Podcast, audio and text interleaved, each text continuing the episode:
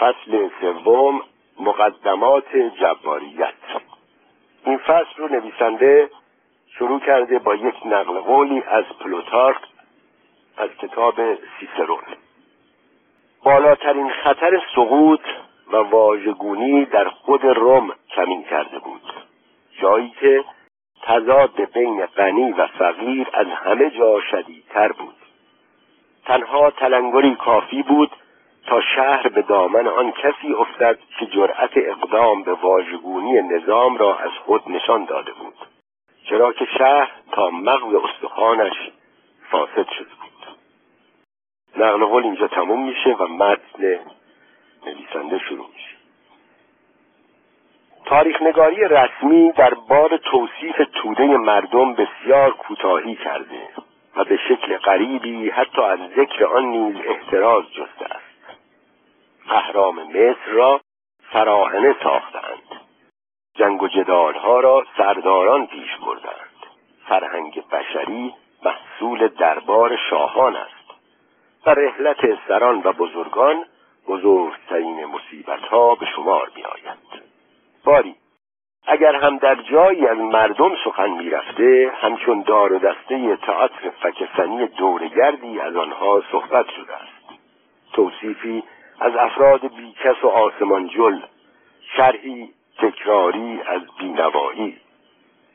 ولتر از این خصوصیت تاریخ نگاری گله و شکایت داشت و با آنکه خودش مورخ دربار لودویک 15 و وقایع نگار جنگ ها بود، این درخواست را پیش کشید که تاریخ باید عمدتاً به زندگی مردم توجه کند و به توصیف آداب و اخلاق و ویژگی‌های خلق بپردازد و نشان دهد که چگونه مردم تاریخ را می‌سازند. این بینش کاری از پیش نبرد، همانطور که سخنان لابرویر در پانویز توضیح داده، متولد 1645، مرگ 1695، ژان دو لابرویر، نویسنده فرانسوی. برگردیم به متن. همانطور که سخنان لابرویر نیز بی نتیجه، او می گفت بزرگان اصلا روح ندارند. از بین بزرگان و توده مردم طرف کدام یک را باید گرفت؟ من نمیخواهم سبک سنگین کنم، ولی میخواهم خودم از مردم باشم. نقل از کتاب منشها. خلق در روند تاریخ گمنام ماند و نامهای مستعار حامل نیروهای محرکه تاریخ به شمار آمدند. این نتیجه گیری که عوام الناس کندذهن، عصبی و بیکله، ساده‌لوح، ابله و از درک و حفظ منافع خود عاجزند، بسیار سهل الوصول است، به خصوص که رویدادهای جاری سده کنونی نیز چنین ارزیابی و برداشتی را تقویت می‌کند. ناظران روشنفکر هم احکام و قواعدی چون آرا و نظریات گوستاو لوبون را که آکنده از کینه و نفرت عمیق نسبت به اعمال توده هاست درست و برحق می شمارند.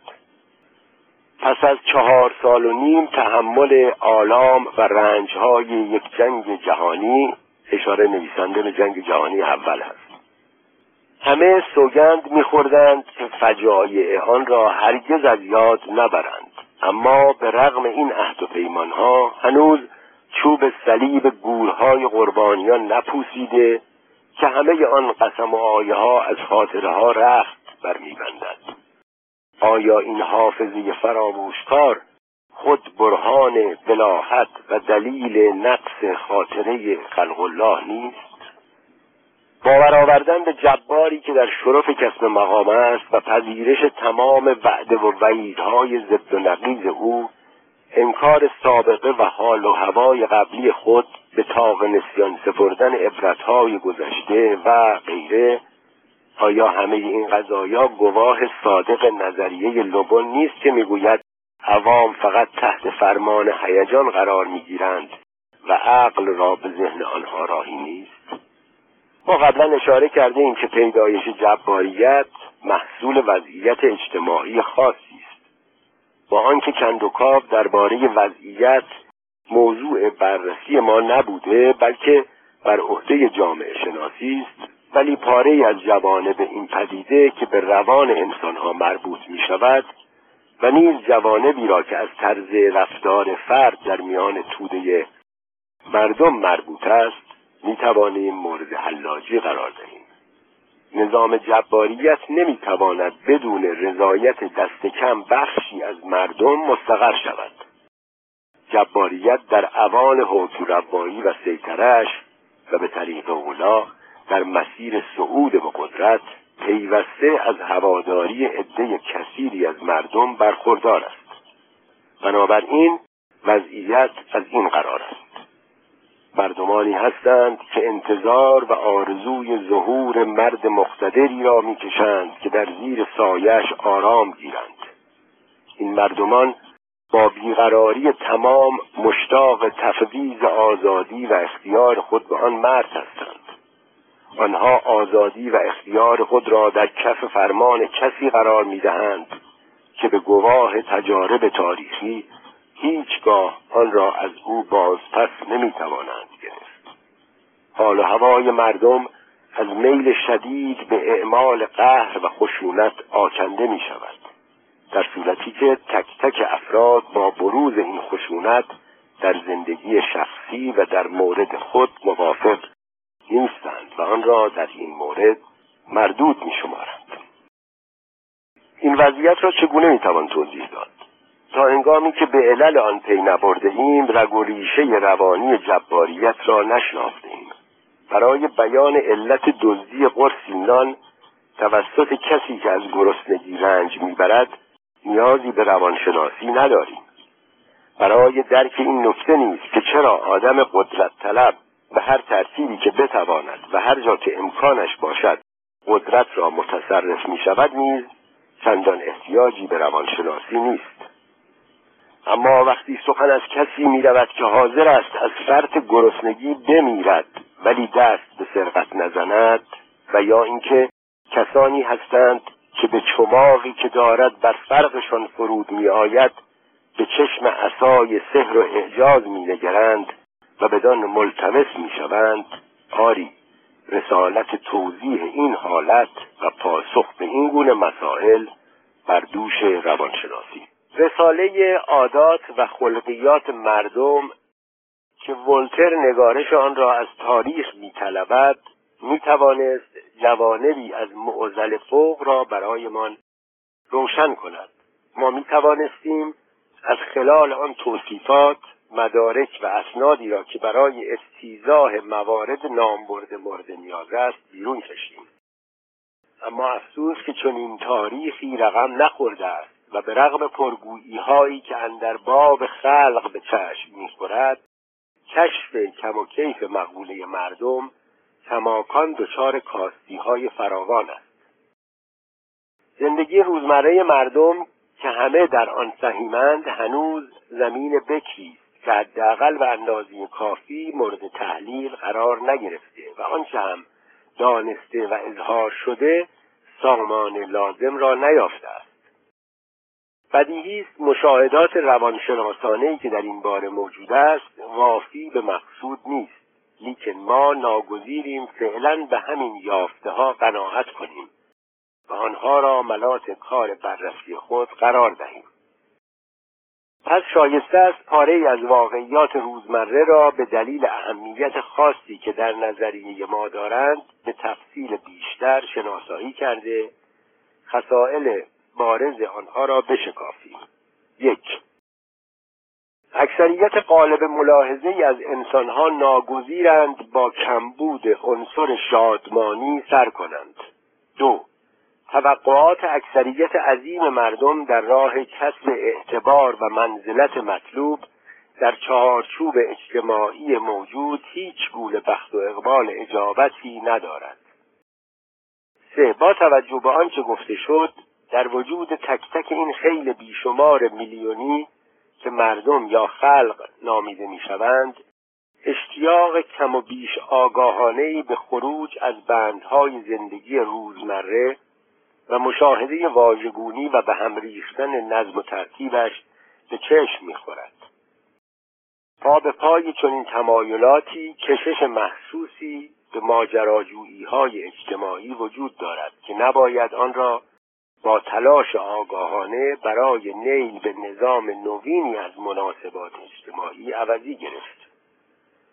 4.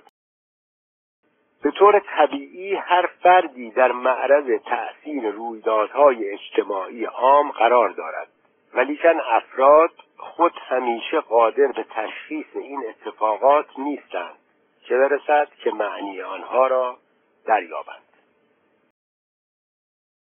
درباره مورد یکم، یعنی اکثریت قابل ملاحظه از انسان‌ها ناگزیرند با کمبود عنصر شادمانی سر کنند. دوران خردسالی هر فرد هر طور که بگذرد به هر حال آبستن وعده و چشم‌داشت بزرگی است. قدم گذاشتن به دنیای بزرگسالان، توقع اجابت هر چیزی که در کودکی حسرتش به دل می‌ماند به دوران بلوغ و بزرگسالی موکول می‌شود. توسعه عرصه زندگی، استقلال عمل، مختار بودن در عزم و عمل، دست یافتن به امکان لذت و سایر موارد. اما می‌دانیم که زندگی توقعات عده قلیلی را برآورده می‌کند و بخش عمده حیات بیدار اکثریت آدم‌ها به کار و تلاش معاش می‌گذرد، کاری که معمولاً نه از سر تمایل و بر اساس انتخاب، بلکه از روی ناچاری است.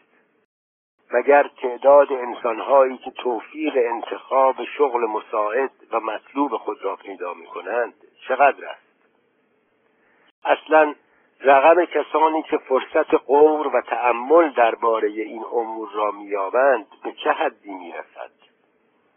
امروزه حدت غربت و بیگانگی موجود بین انسان و کارش درست به همان شدت تناقض بین غنا و فقر است. چنین است که کار کسب معاش برای اکثریت مردم منشأ خستگی است، نه سرور و شادمانی، هرچند که بسیاری در آرزوی داشتن آن هستند، زیرا بدون کار زندگیشان نابود می شود. مسئله دیگر حیات انسان هاست که می توانست رضایت بخشتر از آن چیزی باشد که هست. فراموش نشود که انسان در این زمینه فی نفسه از آزادی عمل و ابتکار بیشتری برخوردار است و لذا زندگی عشقی می توانست همچون زمینه ای مناسب به کانون علایق و توجهات تسلی بخش تبدیل شود و از فشار زندگی بکاهد. مشکل منازعات داخلی خانواده ها هم که بر همه آشکار است. در پانویس نویسنده همینجا نوشته: فراموش نکنیم که به ویژه خانواده‌های جدید به ندرت و تنها در روستا به صورت یک واحد تولیدی باقی ماندند و اکثراً یک واحد مصرفی صرف محسوب می‌شوند و از این رو چیز قابل توجه و جاذبی برای اعضای خود ندارند. ادامه متن.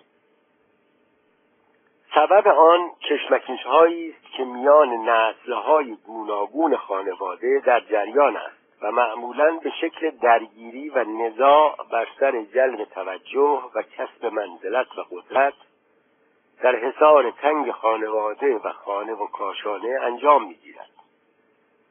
مشکل دیگر کمبود فیض فرهنگی و فقدان شرایط و مقدمات لازم فکری برای این زمینه است که باعث می شود خانواده ها از مهمترین سرچشمه های لذت و شادی محروم بمانند.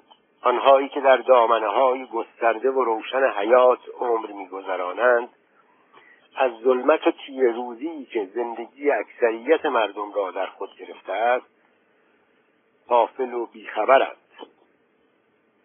درباره 2، یعنی توقعات اکثریت عظیم مردم در راه کسب اعتبار و منزلت مطلوب در چارچوب اجتماعی موجود هیچ گونه بخت و اقبال اجابتی ندارد، نویسنده ادامه میده: با توضیحاتی که تاکنون داده ایم روشن است که جد و جهد فرد برای کسب مقام و منزلت و پیدا کردن ارج و اعتبار تا چه اندازه حائز اهمیت است.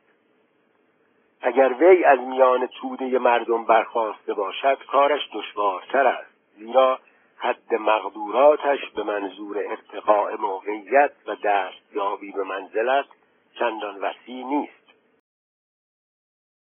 او نه موقعیت اجتماعی برجسته‌ای دارد که از آن طریق بتواند سری در میان سرها درآورد، نه توفیق مدال گرفتن دارد، نه امکان شرکت در میهمانی‌های خواص و نه آن هم در زمانه‌ای که ارضای میل به داشتن قرب و منزلت به شکل سازمان یافته و گروهی برآورده می شود.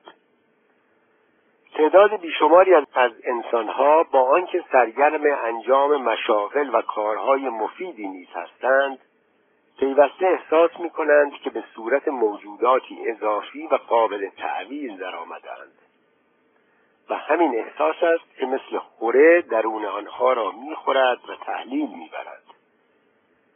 محصول کار آنها آنقدر از ارزش افتاده است که لاجرم باعث ایجاد احساس حقارت اجتماعی در وجودشان می شود. آنها محکومند به اینکه هرگز توفیق کسب اعتبار و منزلتی نیابند و هیچگاه خود را خرسند نبینند.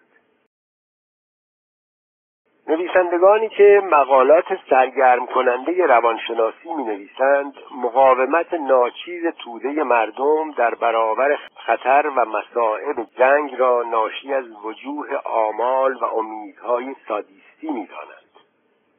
اگر این حرف پوچ و بی‌معنا را مبنا قرار دهیم، البته می توان نتیجه گرفت که جنگ پدیده‌ای انحطاط‌آمیز و فسادانگیز نیست، بلکه اجابت آمال و حصول خرسندی را به همراه دارد. البته پاره‌ای از نکات وجود دارند که اظهار نظر درباره آنها در صلاحیت روانشناس است و او باید به آنها توجه دهد. جنگ که در می‌گیرد، لباس بیرنگ و گمنام فرد جایش را به یونیفرم نظامی مزین به درجه و نشان می‌دهد. البته حمل درجه فی‌المثل گروهبانی افتخار چندانی ندارد، لیکن هرچه نباشد او حالا گروهبان است و نه آنچنان که در دوره صلح بود، جزئی گمنام در انبوه جمع. وانگهی چه امیدهایی که در دل گروهبان ما جوانه نمیزند و چه خیال پردازی هایی که در آنها هر گروهبانی خود را در نقش منجی خلق نمیبیند. نکته دیگر در قدرت کشتار است. جنگ به هر کسی که تفنگی در کف گیرد این قدرت را عطا می کند. جاذبه این قدرت در آن نیست که ارضا کننده نیازهای سادیستی است. بدان سبب است که قدرت به شمار می رود. فراموش نکنیم که فرد سادیست نیز در زمره آدمهای قدرت طلب است و خیال می کند با ارتکاب اعمال سادیستی قدرت به چنگ می آورد. درباره نارضایی جنسی و انسانهایی که در این مورد گرفتاری دارند، کوهی از کتاب به نگارش در آمده است. تردیدی نیست که در اینجا معضلی وجود دارد، لیکن این مسئله اصلاً با مشکل عظیم دیگر، یعنی با نارضایتی میلیونی اکثر قریب به اتفاق مردم در باب عدم تحقق خواست بر حق داشتن اعتبار و مقبولیت و منزلت قابل قیاس نیست. درباره سه، یعنی اینکه در وجود تک تک این خیل بیشمار میلیونی که مردم یا خلق نامیده میشوند، اشتیاق کم و بیش آگاهانه‌ای به خروج از بندهای زندگی وجود دارد و غیره. نویسنده ادامه میده: گسیختن بندها و گریز از زندگانی کسالتبار و ناکام روزمره جانمایه آن اشتیاق درونی است که به خصوص شرکت‌های فیلمسازی با مهارت خاصی از آن بهره برداری می‌کنند. این میل پرسوز و گداز درونی حائز اهمیت برجسته‌ای است. موفقیت شرکت‌های نامبرده و تهیه فیلم‌هایی که متناسب با همین میل و اشتیاق ساخته شده‌اند، همگی دلایل واضحی هستند در اثبات نقش مهمی که احساس مزبور ایفا می‌کند. البته اقدام به گریز از دایره کسالت‌های روزمره خروجی است ناکام و اگر فرد تن به حادثه دهد معلوم نیست تا کجا بتواند ادامه دهد. زندگی روزمره با شتابی غیر قابل تصور شور و هیجان و حتی اصل وجود هر ماجرایی را می‌بلعد و در خود حل می‌کند. تنها این ماجرای اجتماعی است که به رغم ناروشنی عواقبش بیش از هر ماجرای دیگری در باغ سبز نشان می‌دهد و در واقع نیز چه طرف گشت و گذاری است. جباران نیز به خوبی از این اشتیاق سوزان به ماجراجویی و نفرت و بیزاری از روزگار بیرنگ مطلعند و روی آن حساب می‌کنند. همان صحنه‌سازی‌های مربوط به آیین معارفه آغازین خودکاری است پرهیاهو و جنجالی که بسیار مؤثر است. کسی که در شرف نیل به مقام جباریت است چنان آتش آرزوها را دامن می‌زند و چنان امیدهایی در دل مردم زنده می کند که مافوق هر گونه تصوری است. جبار که خود از اعماق جامعه بالا آمده در مدح و ثنای خویش ندا در می دهد که آیا گوشت و پوست و خون او همانند سایر مردمان و توده مردم نبوده است و آیا رفعت و سعود او دلیلی نیست در این باب که میتوان از ژرفای تیرگی و قعر ظلمت بیرون زد و چون اخگری تابناک در آسمان شب جای گرفت. ناگهان وجود همه را شبهه عروج فرا میگیرد و چه بسا کسانی که دستمال دست خود را درفش کاویان میانگارند و تأسف میخورند که چرا قبلا از آن مطلع نبودند. جبار پس از کسب قدرت به هر کس و ناکسی که طرف او را بگیرد همه نوع قولی می‌دهد. مهمتر از همه آن که وعده و وعید می‌دهد که دستگاه قدرت عظیمی برپا کرده اداره آن را به دست کسانی بسپارد که با وفاداری از وی اطاعت می‌کنند. خلاصه کلام آن که او وعده قدرت می‌دهد. آیا تا آن وقت هرگز کسی آدم خردپا و آسمانجل را شخصا مورد خطاب قرار داده و به او قول قدرت داده بود؟ این نکته بسیار مهمی است. سخن بر سر این نکته نیست که آن قشر اجتماعی که آدم خردپا بدان تعلق دارد صاحب قدرت می شود. خیر، به شخص او وعده ارتقاء مقام داده می شود و نویدهایی از این دست که از شر ذلت قشر خود رهایی خواهد یافت. آری، جبار کبیر خطاب به میلیون‌ها صغیر ناکام که همان آمال و آرزوهای مرجع اعظم را در سر دارند ندا می‌دهد. لیکن در وجود این جماعت اشتیاق به اضطرار و ناچاری تبدیل شده است. اما پس از کسب قدرت وعده و وعیدهای جبار تنها برای چند هزار نفری به واقعیت می‌پیوندد و از اینجا به بعد است که جبار دچار بیم و وحشت از دیگران می‌شود. پیروی خیل عظیم مردمان از او در طلب تغییری صورت می‌گیرد. کسی که عمیقاً از وضعیت خویش بیزار است و به دلیل درجا زدن در چنین وضعی به چشم خود حقیر می‌نماید، بی‌تردید تغییر و تحول در موقعیت نامبرده را به هر چیز دیگری ترجیح می‌دهد و در باب کم و زیاد مزایای موقعیت تازه یافته زیاد سخت نمی‌گیرد و به اصطلاح مته به خشخاش نمی‌گذارد.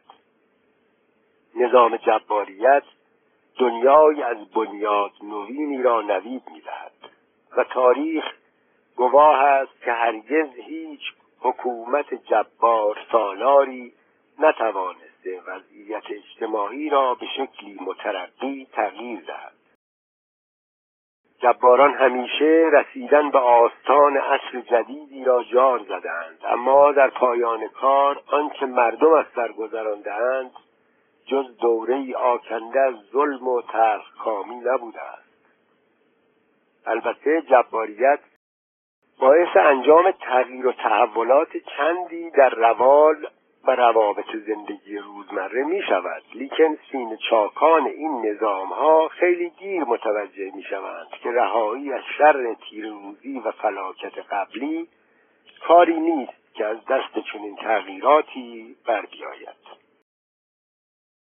درباره 4 یعنی به طور طبیعی هر فردی در معرض تأثیر رویدادهای اجتماعی عام قرار دارد، ولیکن افراد خود همیشه قادر به تشخیص این اتفاقات نیستند، چه برسد که معنی آنها را دریابند. نویسنده ادامه میده: زمانی که پیله‌ور کنار خیابان در پی یک بحران اقتصادی خانه خراب می شود و بحران مکانیزم تولید و مصرف را چنان از هم می گسلد که تولید انبوه و مصرف اندک در کنار هم جریان می‌یابد، فلان پیله‌ور ورشکسته هم کلمه بحران را بر زبان جاری می‌کند، ولی او به احتمال زیاد به نام نصیب و قسمت به آن تسلیم می‌شود، زیرا تجارب ضروری را برای درک اسرار این بحران ندارد و نمی‌تواند بفهمد که آیا چنین مصیبتی قابل اجتناب بوده است یا خیر.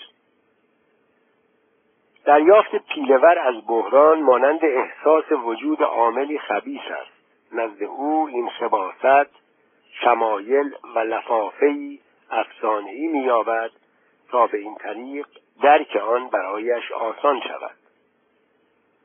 جنگیدن علیه مخوفترین شیاطین به مراتب سهل‌تر از آن است که آدم بر ضد پدیده‌هایی به مبارزه برخیزد که به رغم گیر کردن و سرگردانی در هزار توی قدرت آنها و به سبب وجود گره‌های پیچیده و شبکه‌بندی‌های غامض، تنها آن دهلیزی از آن را به وضوح می‌بیند که خود مستقیماً در آن گیر افتاده است.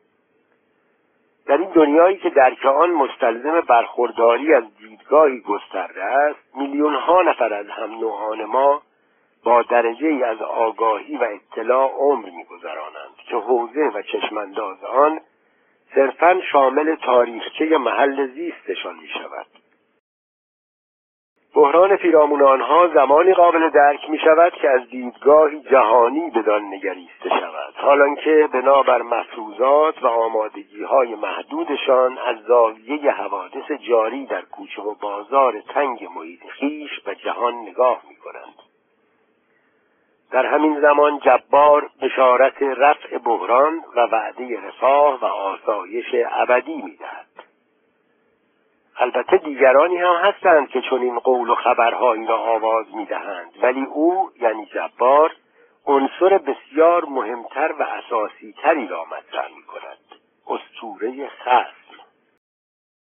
کیست این دشمن؟ همسایه نزدیک، و همه همسایه‌ای دارند که نسبت به او احساس بیزاری می‌کنند. آیا کسی هست که چنین همسایه‌ای نداشته باشد؟ خصم نامبرده تجسم همان طوفانه های حقارت و دغلکاری هاست. روال کار این است که طرفدار جبار نمونه و سرمشق ملت قلمداد می شود. نجیبزاده مادرزاد به شمار می رود، نجیبزاده‌ای که به یمن بیعت با جبار اصالت خود را به سقوط می رساند. پس جبار حتی پیش از هر گونه اقدام واقعی به منظور یاری و نجات زندگی پیله‌ور، پیشکش‌هایی به او تقدیم می‌کند. اولا جبار جهان پیچیده را بر حسب عواملی پیش پا افتاده و ساده فهم از دو شق سیاهی و سفیدی، بدی و خوبی، خیر و شر مرکب می‌داند. اکنون پیله‌ور هم به خوبی از غذایا سر در می‌آورد و می‌فهمد چرا در شرایطی که دیگران خوب زندگی می‌کنند او دچار این همه عسرت و دشواری است. ثانیاً جبار احساس کینه توزی مردم را برمی‌انگیزد و به آن مشروعیت می‌بخشد. جبار با ارتقاء این احساس به مرتبتی اعتقادی آن را احساسی اصیل و شریف جلوه می‌دهد. هر آنچه قبلا میبایست شرمگینانه، پنهان و پوشیده بماند، همه احساساتی که دائما عین توجه به وضع دیگران و میل و قیاس به وجود می آمد و موجب چنان احساس ذلتی می شد که آدمی برای الغای شبهه ارج و احترام به خویش ناگزیر به نفی و انکار دیگران می شد، اکنون همه این احساسهای نکبتبار یکسره موجب عزت و افتخار می شود. حال می توان حسد ورزید، بیان که حتی به بخل و تنگ نظری خود نیز گمان بریم. گرایش در همشکستن و تخریب ارزش‌ها جانی تازه می‌گیرد و دست به کار می‌شود. البته این خود شاهکاری است. ثالثاً جبار به آدم خرده‌پا نوعی احساس بود و بقا و ثبات می‌بخشد. جبار به او می‌گوید تو و من، ما که با هم باشیم، به خوبی از پس معضلات برمی‌آییم. هیچ کس جز من در غم وضع تو نیست، تو در من هستی و من در تو. وقتی چنین تداعی‌های دلنوازی در شیوه تبلیغاتی جبار جای می‌گیرد، طبیعی است که تأثیرات درخشانی بر جای می‌گذارد. پیله‌وران خرده‌پا نمی‌دانند که آن حاله درخشانی که جبار را در بر گرفته و او را بدانسان تابان و شایان تحسین جلوه می‌دهد، از نور مشعل‌هایی ساطع شده است که در دست خودشان بالا گرفتند. آنها غافلند که پرتو نور آن ماه تابان از خود آنهاست. آنها نشئه این باورند که چقدر جالب و سکلاور است با چنین سرور تابانی از نزدیک و به زبان خودمانی من و تو وارد گفتگو شود. هنگامی که زنی زشت رو برای اولین بار با این تعارف روبرو شود که چه زیبا و فریباست، درست در همان موقع عفتش به محاصره افتاده است، حتی اگر خواستگار نه زیبا باشد و نه هوشمند. پیله‌ور خرده‌پا هم که تاکنون کسی تحویلش نمی‌گرفت، ناگهان خود را مطلوب احساس می‌کند.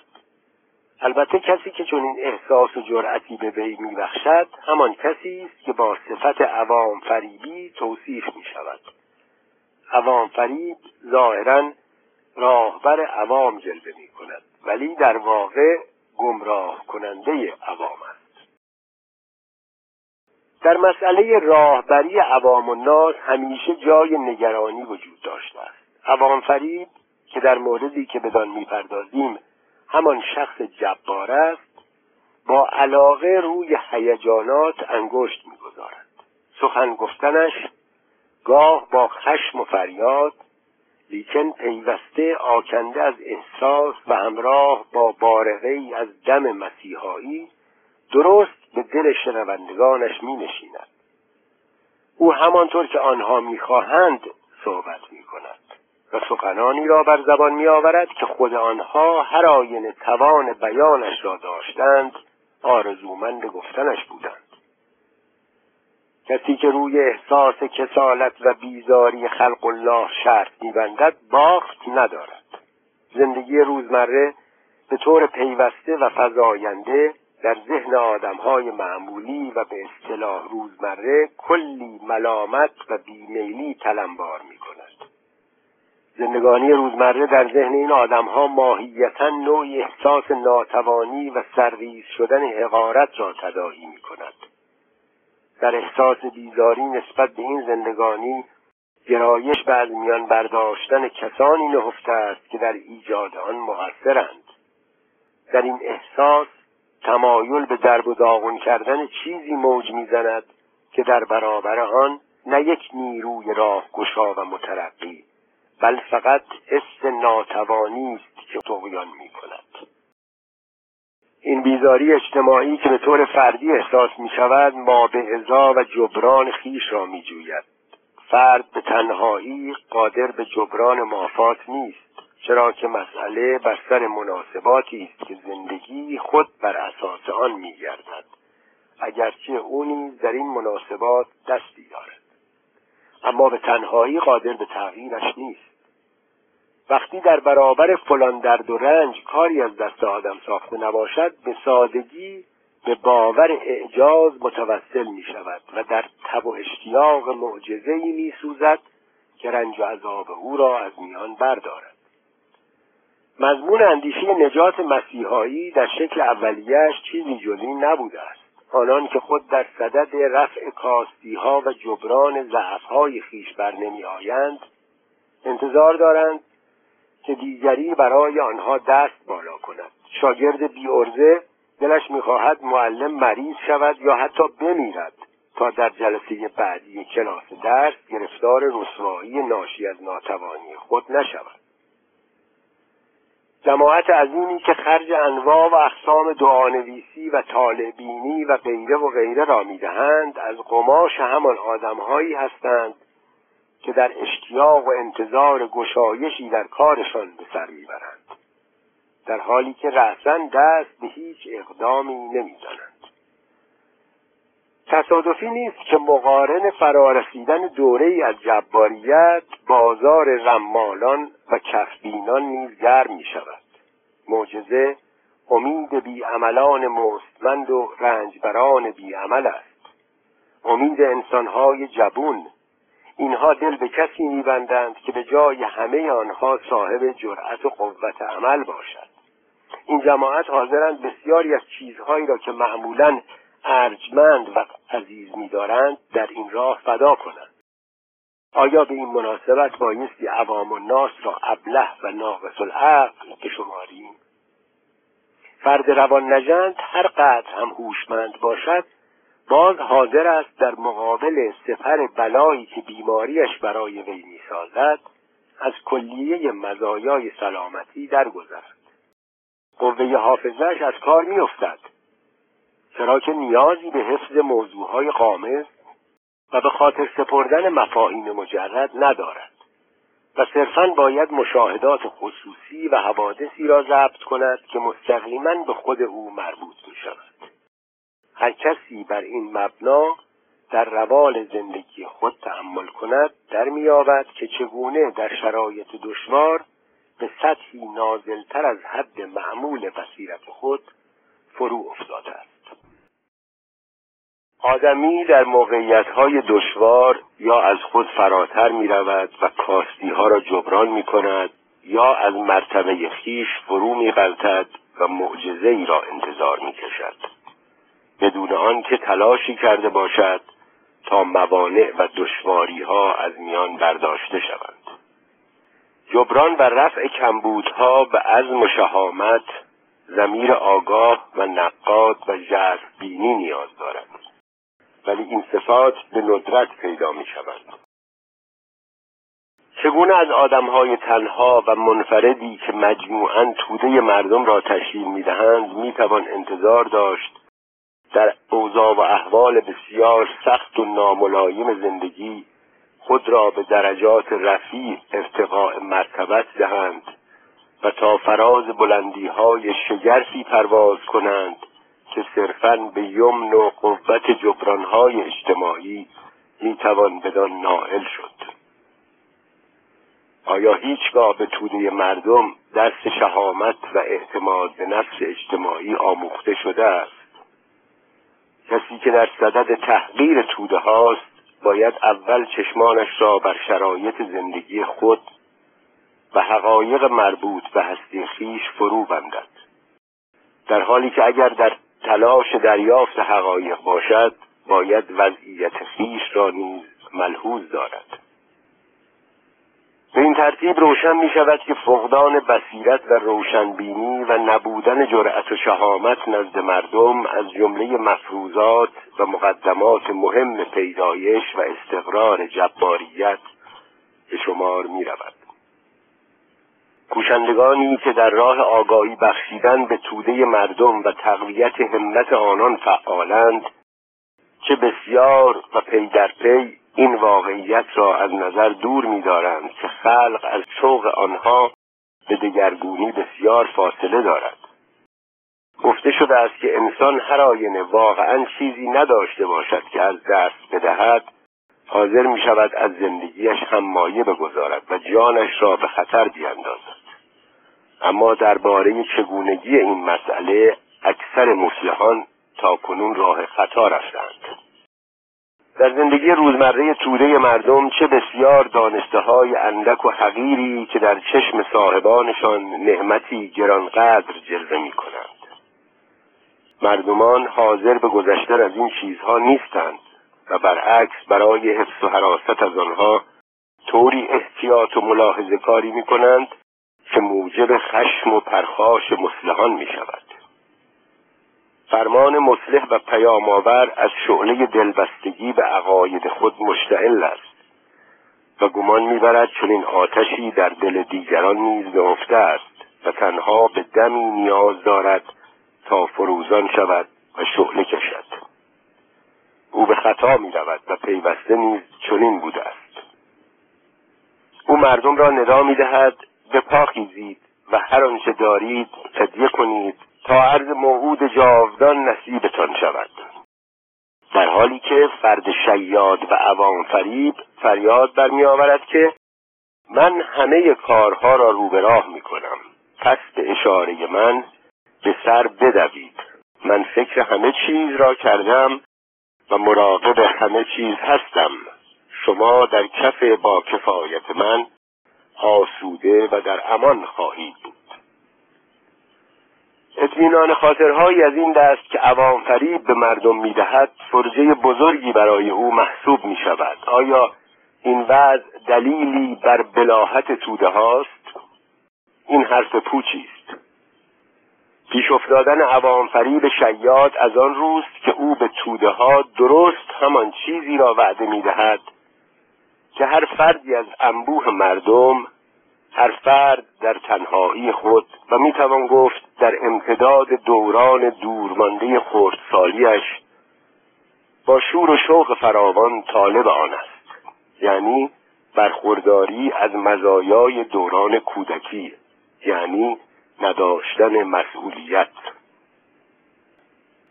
برخلاف آن روانشناسان توده‌ای که به روال گوستاو لوبون می‌اندیشند، نظر ما این است که خاصیت تأثیرپذیری در توده مردم به جمع و انبوه شدن آنها مربوط نیست، زیرا مردمی که توسط عناصر فریبکار و شیاد گرد هم می‌آیند از دیدگاه اجتماعی دارای وحدتی نیستند. اینها انبوه کثیری از آدم‌های خودپرستند و شارلاتان عوام فریب هم روی ویژگی خودپرستی آنها انگشت می‌گذارد و به هیجانشان می‌آورد. بیباکی، سفاکی و بیرحمی که از افراد متعلق به چنین توده‌هایی به ظهور می‌رسد، خاص افراد جبون به قدرت رسیده است. این خصوصیات تماما نشانه همان نشعه مخصوص به قدرت رسیدن افراد زبون است. از آنچه گفته شد به سادگی میتوان دریافت که هرچه خودآگاهی و بصیرت سیاسی ملت بیشتر و پخته‌تر باشد، امکان روی آوردنش به یک جبار و گرو گذاشتن آزادیش در چنگ وی بعیدتر خواهد بود. بی سبب نیست که جبار سالاری‌های نوین در میان ملت‌هایی بروز کرده و مستقر شده است که با تأخیر بسیار به قافله بیداری و خودآگاهی و وحدت ملی رسیدند. اندیشه‌ها و نقشه‌های فتح و فرمانروایی بر جهان در واقع افکار جبران کننده و مابه ازای عقده حقارت ملی است. در زمانی که نزد یهودیان ایده نجات پدیدار شد، وضع آنها نیز از همین قرار بود و امروز هم برخی از ملت‌های جدید چنین حال و هوایی دارند. ملت‌هایی که واقعاً موفق شدند بر دنیا تسلط یابند به ندرت پیام‌آور چنین افکاری بودند. برای آنها واقعیت کفایت می‌کرد و دیگر نیازی به رؤیای آن نداشتند. اینجا نویسنده در پانویس می نویسه: بجاست که به خوانندگان هشدار دهیم اشارات و تذکرات ما را در حد و اندازی مشخص ملحوظ شمارند و نه بیشتر. احکام روانشناسی توده‌ای هم از اهمیت بیشتری برخوردار نیستند. روانشناسی میتواند به مثابه خصلت‌نمایی اجتماعی به ادراک امور کمک رساند و دریافت ما را از حوادثی که خود اساس و استدلال اجتماعی دارند بهبود بخشد و جوانب ذهنی قضایا را روشن کند. سعی ما این است که در همین چارچوب باقی بمانیم. ادامه متن. اگر بیداری و خودآگاهی اجتماعی نه در حد یک فرد که به شکل خصلت عمومی یک ملت در آمده باشد، آنگاه در جامعه وسیله دفاعی پرقوتی علیه شیادی عناصر عوام‌فریب و بر ضد جبار سالاری وجود دارد. هرچه یک فرد بیشتر به اقدام و کار و کوشش به منظور تغییر و تحول بپردازد، به همان اندازه نیازش به اعجاز کمتر می شود و هرچه فرد کمتر به معجزه محتاج باشد، کمتر هم انتظار آن را می کشد. فقط کسانی به سحر و اعجاز روی می آورند که انتظار آن را می کشند. هستند هنوز جماعات بدوی که به مثابه جادوگر فقط به غریبه ها باور دارند. اینها کسانی را به این طرف و آن طرف می‌فرستند تا اولین و بهترین بیگانه‌ای را که سر راهشان قرار گرفت دستگیر کنند و در مقام ساحر با خود بیاورند. در برخی از قبایل اشتغال به سحر و جادو کاری خطرناک به شمار می‌رود و هیچ کس تمایلی بدان ندارد و هر آینه بنا به دلایل موروثی تکلیف جادوگری بر دوش فردی افتد، از شدت خوف یا به سرزمین‌های قبایل بیگانه می‌گریزد یا تن به مرگ می‌سپارد. عصر نوین افتخار می‌کند که از شر بلای افکار ساحرانه رهایی یافته است، حالانکه زندگی روزمره‌اش سرشار از عناصر آن است. کسانی که به هر دلیلی به تخته میزنند و یا میکوشند امور مهم خود را حتی المقدور در روزها و ساعات سعد انجام دهند و یا دیدن گربه سیاه را نحس میشمارند و مانند آن، اینها نمیتوانند منکر وجود عنصر جادویی باشند. در افکار مردمان عصر ما عناصر جادویی بیش از همه باورها و واجبات افکار قرون دیگر موج می‌زند و بدیهی است که بین تشویش ناشی از مشاهده گربه سیاه و موفقیت فرد عوام‌فریب رابطه‌ای هست. ساحری که امروزه مردم به او نیاز دارند البته نامش جادوگر نیست، لیکن تأثیر اقدامات او بر همان باورهای جادویی استوار است. فرد جبار در واقع ارضاء کننده همان نیازهای جادویی است. این نیازها زمانی از میان میروند که مردمی که پای ظهور معجزه مینشینند و اجابت آمال خود را از آن انتظار میکشند، خود صاحب جرأت و علم و آگاهی لازم برای نیل به خواسته‌ها و تحقق آمال خود شوند. بررسی و پاسخ به این پرسش که در چه زمانی و تحت کدام شرایط نیازهای نامبرده به نیروی سیاسی مبدل می شود بر عهده جامعه شناسان است. تاریخ به ما می آموزد که علاوه بر توده‌های محتاج و مستمند و شخص عوام‌فریب، پای نیروی سومی نیز در میان است. نیرویی که بانی توفیق و حتی باعث سازماندهی پیروزی آن شیاد عوام‌فریب می شود. همین نیروست که عوام‌فریب را چون نامزد مناسبی برای استقرار جباریت پرورش می دهد و سر بزنگاه به صحنه‌سازی‌های جنجالی و ترتیب برنامه‌های عوام‌فریبانه او می پردازد و خلاصه کلام از هیچ کاره‌ای همه کاره می‌سازد تا توسط این هیچ کاره و با نام مستعار او به سلطه و سیادت نائل آید. روزگاری بود که حکام سلطه‌گر خود را همتای خدایان یا دست کم از وابستگان نزدیک آنان جا می‌زدند. همین که این شهرت تأثیر خود را از دست داد، آنها به هراس افتادند که مبادا تلعلع و جلای جادویی حاکمیتشان مستهلک شود و لذا در صدد یافتن منجی برآمدند. کسی را یافتند و همچون نجات دهنده به نمایش گذاشتند، در حالی که خود در پشت پرده پنهان ماندند. البته لزومی نبود که خود نیز به قدرت جادویی او باور آورند، چرا که شیوه کار آنها عاقلانه‌تر از این حرفها بود.